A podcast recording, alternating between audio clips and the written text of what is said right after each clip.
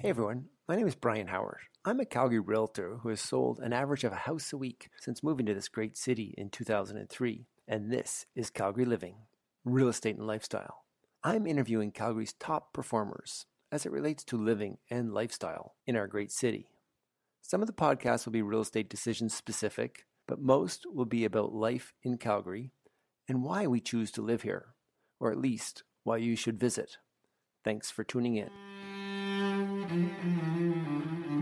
Well, folks, welcome to another edition of Living in Calgary. I'm your host, Brian Howard, and today I have my old friend, my old colleague, uh, fellow real estate investor from way back in the day of REIN, the Real Estate Investment Network of Alberta, I think it was originally called, then became of Canada, Bill Bico. Bill, welcome to the show. Well, thanks, Brian. I'm pretty excited to be here. So I think we're going to have some fun today. We are going to have some fun. Bill, you reached out to me most recently because you were kind enough to listen to one of my recent podcasts with my old coach, Steve Powers, a real estate coach.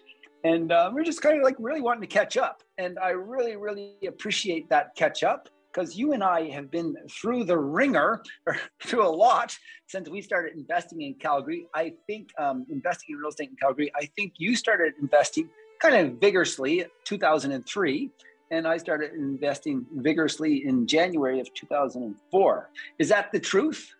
Well, pretty pretty darn close. Yeah, it was uh, summer of 2003. We we started going crazy and bought a ton of property in the next four or five years, and we we did go through the ringer. I mean, we saw the boom, and we were fortunate enough we survived through the downturn. But uh, I think a lot of it was luck. I, I, know a lot of other investors, when we had that first downturn, just took a, a major bath and got completely out of real estate. Now, you know, having said that, we didn't escape unscathed. I mean, we sold off a bunch of properties to survive. We had joint venture partners to pay out, but we came through and you know, the saving grace was we had a ton of cash flow on a bunch of our properties. And as we discussed in our catch up meeting, I, I, ran a bunch of rooming houses. So weekly furnished mm-hmm. rentals, which were high cash flow, but it was also high turnover. And, you know, that just created a lot of, let's, let's call it burnout. Uh, mm-hmm. you know, mm-hmm. I've had over 1500 tenants since I've started. And, uh, you know, I'm very thankful for my tenants, but, you know, it got to the point where I'm just not as excited to be a real estate investor the last five or six years. It's just kind of taken me over the edge. So it's funny, Bill. Um, that, in a nutshell, kind of that's it. And and here you and I are back in like we're recording this in early March 2022, and the investor hotness, uppityness, and confidence is like through the roof again. Where uh, like people are you know writing offers with no conditions and paying you know lots of money over list price. And we've seen this market before you and i both for the first time probably in 2006 7 and then maybe again a little bit in 2013 14 and now we're back at it. So we want this podcast to be fun for the listeners. We don't want to be too skeptic but maybe i mean some of our listeners will like maybe take a piece out of this and i don't give pause but i guess kind of some of the things i'd like to talk about a little bit is well, your your life experience here in Calgary, and and and what you do currently, and bring it all back to investing in, or you know, to real estate somehow. Bill, are you born and raised a Calgarian? No, I was uh, born and raised a couple hours outside of the city, over in Brooks area. So grew up there and came to Calgary in 82 initially was here for a couple years going to university university just wasn't my thing left realized the small town was no longer my thing and was back in Calgary a few years later. So I've been here in Calgary full time. I guess it was uh, fall of 84 ish, roughly. So, what did you do for those 15, well, almost 20 years before you sort of said, Hey, I'm a real estate investor and actively like sought out joint venture partners and such things? Uh, um, I did a, those 20 years? Holy cow, so many different stories now. So I worked up at the airport for a while. I got into video stores. I became a remember those. You had to actually physically go into a store. So right. I worked with the Video Showplace, which later became Rogers Video, which is where I met my wife. And then I got into the computer industry and spent almost well 17 years in the computer industry, various different levels. And then at some point, like many real estate investors, we read that silly little book, Rich Dad Poor Dad, and the light switch went on. And we had no idea what we were going to do, but we knew we had to start making money for ourselves instead of just making money for everybody else. Mm-hmm. And uh, we kind of soul searched for a little while, and suddenly it was like real estate is a thing. So we kind of jumped into that, and it was really good timing. Like we said back in 2003, rules were entirely different. It was the Wild West, and we were able to jump in hard, like I mentioned. And you know, we bought, I think it was five properties, six properties in the first five or six months that we started up, and basically minimal cash because the mm-hmm. rules are so different between uh, all the rules we had back then with being able to uh, take over mortgages and special deals with developers and such. We were able to get in pretty quick and move forward fairly quick and picked up a lot of strategies along the way. You know, REIN was very, very positive in that matter because we met a bunch of people who were doing a lot of the same things we were doing. So we became creative and and grew and grew. And uh, you know, as we grew, we realized that we couldn't do it with all our with our money. We we're running out of money, so turned into joint venture partners and just expanded. And then rooming houses, and it, it just became fun. So a, a lot of the stuff we did as well, we started as flippers. So we were buying, renovating, and selling, usually making money, but not always. It's not like TV; you don't make money every time. Uh, you want to, but we'd we'd make money, and first flip would support us. Second flip would typically help us buy a rental property. Third flip would possibly buy another one or support us a little better and just kind of go that way. And then as we bought rental properties, had them running for a year, we'd be able to show investors numbers and be able to bring in, you know, investors on a performing property. And mm-hmm. we had all mm-hmm. our numbers down point at that point. So it just made the whole process simpler and easier to get partners in. Hmm. Sort of, I'd like to jump back to this too. And now, with all these years in sort of Alberta, and now you know Calgary since '84, what strikes you most about living in Calgary? you know, being a small town kid, it was nice to come up to the big city. And I mean, we used to, Buddy and I would drive up for the weekend and hang out with friends and and do stuff like that before I was back up here full time. But it was just, it was exciting for us coming to the big city. Now I've been to many bigger cities since, and it just strikes a nice balance. It's a big city, but it's not overly big. It's not Toronto crazy or Los Angeles crazy. Up until the last few years, traffic wasn't so bad. you know, it was, you could get around. It was easy to get around everywhere. People were so friendly. And back to the rooming house business, I dealt with a lot of international agencies. I dealt with companies that brought in foreign workers from Europe and from Mexico and churches that brought in workers and the unions that were bringing in people. So I got to meet people from all, over the country and all over, well, not just North America, but all over the planet, it felt like. And, you know, they all just seemed to really enjoy coming to Calgary, and I enjoyed showing off Calgary. It was it's just a great place, so close to everything. Eh, good stuff. What's really easy for you these days, Bill? Is anything easy anymore? Staying home right now. Holy cow. you know, it's it's easy to stay home. And I think that's a bit of a trap, which is also a positive in some ways, because I've found in the last year and a half, it's actually opened up a lot of opportunity for me to reach out to people. You know, I've talked to people like yourself that I had lost contact with. We get too busy with our lives. Now you're sitting at home a little bit more. You've got a little more time in theory. It's allowed me to reach out to a bunch of people and just touch base and catch up and see what's happening. And now with the the takeoff of programs like Zoom, it's been phenomenal. Well, at times, I did spend an hour and a half trying to get my mother in law's TV to work properly via Zoom this afternoon. So there are some stresses as well. Yes. It, it, Good that that's kind of that's kind of my story. I'm I'm doing a lot of landlord consulting. I'm helping landlords and and even some tenants with some of the eviction process in Alberta. Um, since you you became an expert in the Residential Tenancy Act, is that what we say, or the um, RTS? Is that RTA? RTA. RTA. Using the RTDRS, uh, which is a Residential Tenancy Dispute Resolution Service uh, for tenant yeah. eviction. So again, back to the rooming houses dealing with so many tenants, I had to know the laws in and out. And I got to the point where I was helping landlords with it. And then I evolved to creating my own website, albertaeviction.com, where I was helping landlords and tenants. You know, my thoughts and my ideas, I'm going to help good landlords with bad tenants, and I'm going to help good tenants with bad landlords. uh, I don't want people breaking the rules and making it more difficult for us landlords. You know, there's enough mm-hmm. rules in place, and if we screw around and try to skirt the rules and make it more difficult for tenants, it's just going to get worse for us. We see it in a lot of the very tenant-friendly regions where more and more restrictive rules are put in place. So, um, more of my story as as we did that downturn in 2007, it kind of sat in our hands, going, "Oh, it's going to end in a year. Oh, it's going to end in two years. Oh, it's going to end in three years." you know, I built up uh, Alberta Eviction, which kind of led me to another site as I found out how ill educated so many landlords are and mm-hmm. created the educatedlandlord.com, which actually helps landlords across the planet. So I have landlords from Australia, South Africa, across North America, even into Europe that are picking up some of my courses and some of my information, which is more generic, you know, systems and processes you know, I was dealing with 70 plus tenants on a monthly basis at one point, and you had to have all kinds of systems and processes to make it work. Mm-hmm. And it's kind of amazing. I've downsized the majority of my properties, and I seem to have less time now than when I was all systemated and regimented and had all these processes. And now that I'm free flowing, it's like, where did all my time go? Right. Interesting.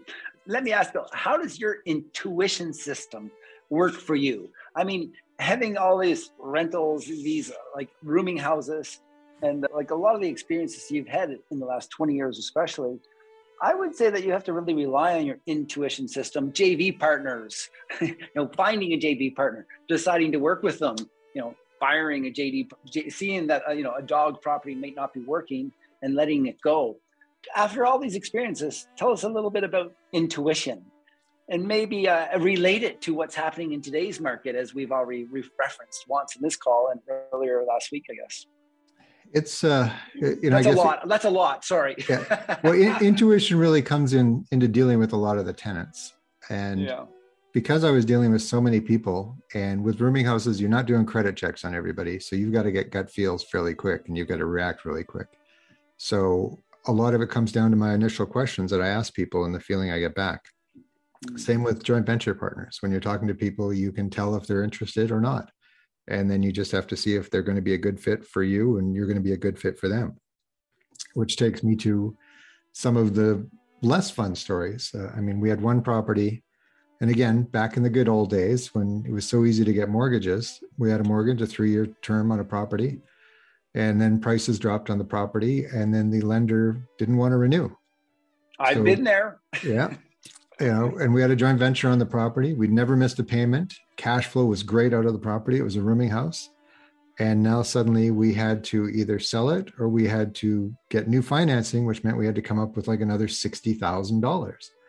And it's like, it, the numbers just didn't work. You know, the economy still wasn't cooking. We were kind of on the downside. Was it going to be 5, 10, 15 years before it turned into something where we'd get the money back? So we decided to sell it. So immediately the market got worse seems to be my my my motto. If if I need to sell something, the market just takes another downturn. And you know, we eventually sold it, but we ended up having a, a joint venture partner that lost some money. And we then, because it we we dragged him, and I'm going to use the word drag. We dragged him into this venture, and we expected it to do well. We spent the next three and a half, four years making monthly payments to get him back to what he originally put in. You know, so that came out of our pocket, but that's just how we felt things should be done. And we hoped we didn't have any more properties like that. So So did I hear you right? You ended up selling it because you had to, because they wouldn't refinance it. And then you actually paid him back his principal investment over three or four years by monthly payment? We paid the majority of it back. So we took a much bigger loss and he took a smaller loss. So as you think back to that, I mean, so sitting here in my perspective, that wasn't right. It wasn't fair. It was an investment that he made. You know, you weren't guaranteeing increases. Do you think that you should have paid him back what was lost? Or I guess you were the real estate expert and you decided on this three-year mortgage that came due. So I mean, maybe maybe you do take the, you know, making personal payments to him over four years monthly. That hurts. well, it, it did, but I mean, he was he was struggling worse than us. So, you know, it just made you made that decision. Yeah. Yeah. Would I do it every time? If I had the funds to do it, yeah, probably. Absolutely. I don't, yeah. I don't want to. Yeah. I don't want to screw people over. You know, they came in yeah. again. I'm the expert. I'm supposed to make things worse, or I'm not supposed to make things worse. I'm supposed to make things better when things go worse. you know, typically we'll have a plan B and a plan C, but when plan C and C, uh, C and D and E aren't working, and you have to go to F, right? Ditch the you had already you already turned it into a rooming house to increase cash flow. Cash flow was excellent, even though I'm I'm just guessing. I'm just going to throw out these numbers. You bought this at the peak of the market for let's just say 350. It was 2010 or 11. It was now worth 265, and you had turned it into a rooming house, and we're probably making 2,500 bucks a month on it. And, and but the bank wanted their money back, and you probably financed it when you bought it for 350 ish for like, uh, or actually you probably paid 380. I bet. They, it, it, was you, actually even less. you less. financed it at five percent, yeah, five percent down or ten percent yeah. down. So the mortgage was like three thirty when it was worth, you know, assuming you paid three fifty, the mortgage was three thirty, and now it's worth two sixty five in two thousand and nine or ten, right? It was something like that. Wasn't quite that bad, but same kind of yeah. idea. I mean, we bought it for about about three fifteen. It dropped down to about three hundred. We had five percent financing on it, so it was right around three hundred thousand financing and then we sold it for 285 ish and had to right. pay commissions and all kinds of other stuff on it and then additional right. legal fees for so it was it was a good time yeah so i know that those numbers only because a similar experience i was buying at the time well in 2004 early in Altadore buying 50 foot lots, single family homes, bungalows for up to 300,000. And then that changed quickly and jumped to 450. So then I started buying in Forest Lawn. And I was buying in Forest Lawn these similar type houses that I was buying in Southwest and Altadore for $330,000 in 2007 that dropped. Oh, and I would get like financing on it with JV partners, and the mortgage would be 300 or something. And uh, the, the dropped to probably 250, maybe 275 and uh, then the bank wanted all their money back. Weird how they're like that. Who would have thought? Yeah, exactly. Bill, what is it that you love most about Calgary? You know, it's it's kind of changing. I, I just I used to love how friendly everybody was. And I found that as we've gotten so much bigger in the last, you know, five to 10 years, that is distancing a little bit more you know, when I moved into the neighborhood I'm in now, I ended up knowing all of my neighbors. You meet them, you chat with them, you talk with them, maybe you have a beer in the backyard together or or chats out front. And there's been a lot of turnover over here since. And, you know, I still know most of them, but it, it's not quite the same as it used to be. And I think it's mm-hmm. as we become this bigger and bigger city, you lose that that hominess, that that tightness that you used to have. Not that it's gone, mm-hmm. but it just seems a little different than it used to be. What's keeping you here right now? Well, where are you going next? It, it's kind of home right now, but you know, as I mentioned, the the elderly parents, my wife's parents, are, right. are in Victoria, uh-huh. so we may end up taking a little jaunt out there for a few years and help them along. You can only do so much via Zoom. And, you know, my wife was making frequent trips when they were having some health issues. And so she was out there for three weeks, and then home for a couple weeks, and then back out there for three weeks. And we foresee more of that taking place right. in the future. So it might just be easier to hang out there for a few years is your i think uh, karen's an artist your wife i believe Correct. and uh, primarily and and you i mean most of your work can pretty much at this time be done anywhere, can't it? 99% of the stuff I do is all online, phone calls, Zoom calls. So mm-hmm. I'm I'm not locked down anywhere. And I actually started transitioning to more of that years ago. Yeah. So I may have to sell some more property just to finalize everything and make it a little more streamlined. But you know, I, and I could probably still manage my property because I managed properties remotely for years just by having people with feet on the ground, that could deal with a lot of the stuff I was doing. Right. But you know, back to that burnout phase. It might just be easier to start fresh out there for a while, hang out and and just build more business up. Right. How's the boom bust economy? I mean, like I feel like you and I have been like almost like no one else because we're of this age where not it was more like our dads were buying property in the early 80s at you know 18 and 20 percent interest rates and then i mean i was in the east coast and you were in alberta I, how bad was your was your family affected by the 1982 crisis here and then just the sort of steady steady steady and then 1996 things started to go up you got involved in real estate investing at a really good time in 2003 you know, boomed in 2000, late 2005, six, seven, eight. You and I both thought we were really rich millionaires. and then it crashed yeah. in 09, 010. Um, I learned, unlike you, going the rooming house route, and you know, I, I learned to sell real estate at a high level, meaning earning a lot of commission fast to pay back a lot of bad debt and sort of stay on top. And then 2013 and 14, the boom happened again, or somewhat of a boom, and I was able to start to feel good again. and now here we are. We went through about five, six, seven, really seven years of nothing. I mean, in terms of real estate in Alberta, like prices just pretty much consistently dropped for seven years, and now we're back up. How does this? How do you deal with the boom bust? How, you, your family, your friends, uh, the people that you've seen come out of it unscathed and done really well, and then people really like you and I who've suffered a fair amount. Well, the people who survived focused on cash flow. Mm-hmm. And you know, the big thing I caution a lot of investors is if you're hoping if appreciation is going to make the deal work, it's it's speculation. It's pure speculation. You don't know when that cycle is going to end, especially in Alberta. I mean, it's it's getting things are apparently slowing down a little bit now. More properties showing up in the market, oil spiking, so we'll probably see a local push where things are going to start looking better for a while. But how long will that last? Will it be a year? Will it be a two years? You know so if you're if you're getting through and i mean this is kind of what we're we were talking about back in that 2005 2006 2007 it's like properties never come down. They always go up. You know that's just what we got used to.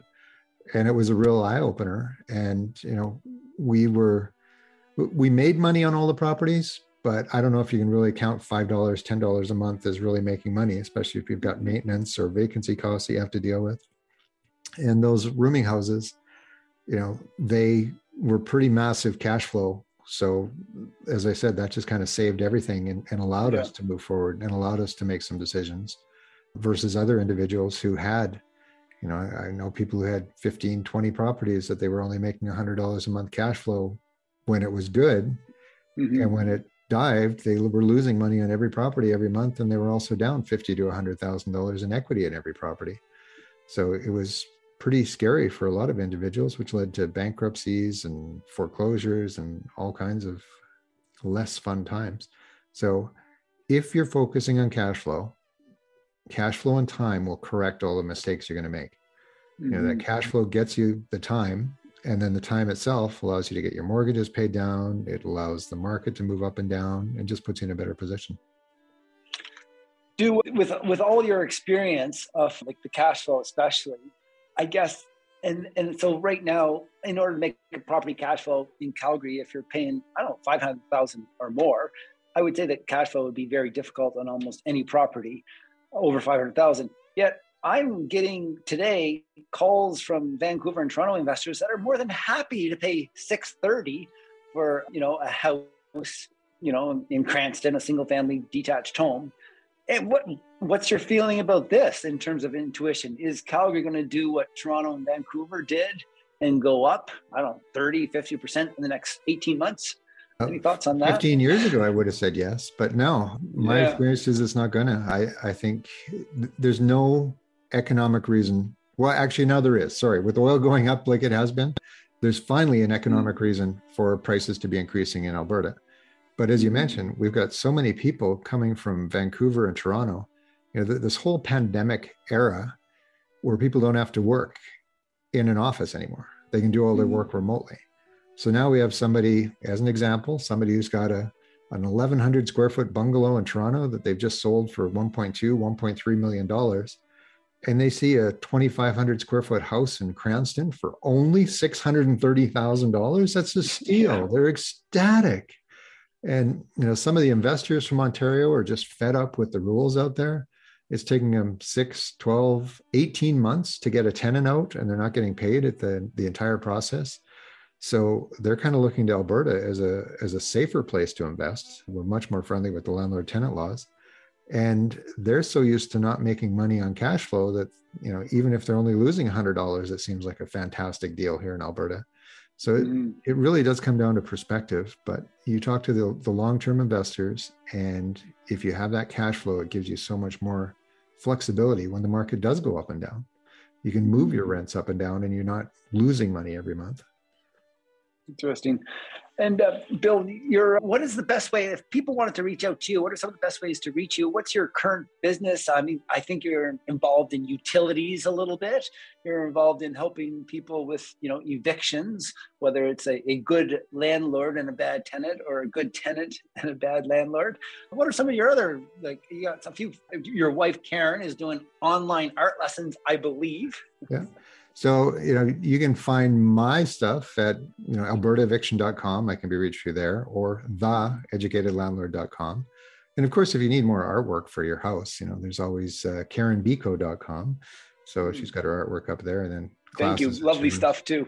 Yep. Every Tuesday. So yeah, all that, all that kind of keeps us busy and jumping. So good. Jumping back to Karen and her parents, it sounds like her parents are uh, in Victoria. Did she grow up there?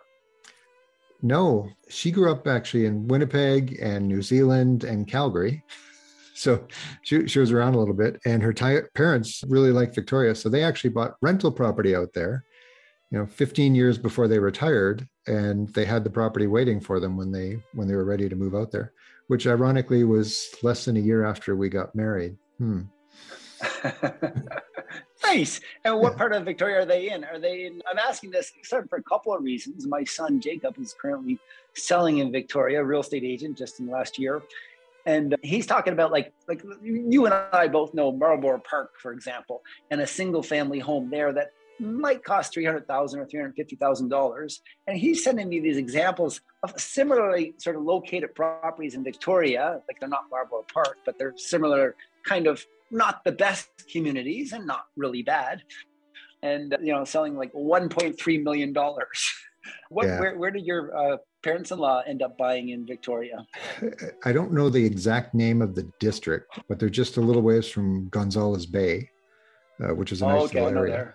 And you know they've got a heritage home. Again, it's not a huge home, but it's it looks fantastic. They're on the garden tour, so it's a very well liked little house, and block and a half from the ocean. And yeah, it's going to be one of those expensive houses whenever it comes time to sell. Well, so. neat. Let me um, ask just a couple more questions. Uh, this is a good one for you. What advice would you give your younger self? You know, one of the things we did is we teamed up with several partners. So we had multiple companies. I think at our peak, we had four companies, real estate companies. If I had to do it again, I would do it all on my own a lot of new investors want partners because they feel it will take a lot of pressure off of them. And if there's mistakes, you know, it'll kind of be covered up because there's two of them. Just do it on your own. You know, maybe have mentors, maybe have people you can talk to, which is huge. But you don't really need those partners when you're starting out as much as you think you need them. And it will make your life a little bit simpler. The other thing, we probably wouldn't have gone as crazy like we were buying and values were going up so much and we were refinancing and pulling the money out and buying even more. You know at what level is what level's safe and what level's happy? You know 20 25 30 you just keep on growing and growing. You know if we would have taken some of that money and just paid down more of those mortgages we would have been in a much safer much more equitable position and had you know half a dozen properties all paid off uh, which just changes life for for anybody so uh, those would probably be some of the major lessons I'd, I'd mention. And, you know, hanging out with groups, like minded individuals, so that you're getting that right feedback and you're getting the right information you need to help you grow. Those, are, those would be key for me. Excellent, excellent shares, Bill. Thank you so much. So, folks, I guess I just want to, as as we're entering another boom market here in you know Calgary, or is what I think was a boom market, probably towards the start of it and you're investing in Calgary real estate and you need help with evictions or actually utilities. We never talked a whole lot about that. I know Bill's in that kind of that sharing of utilities. Uh, reach out to Bill.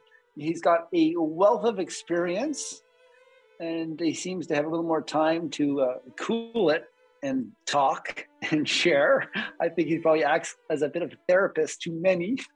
Is that true, Bill, in your work? With uh, talk about talking people off of the ledge. Yeah, it, you know, here's one last fun little tale.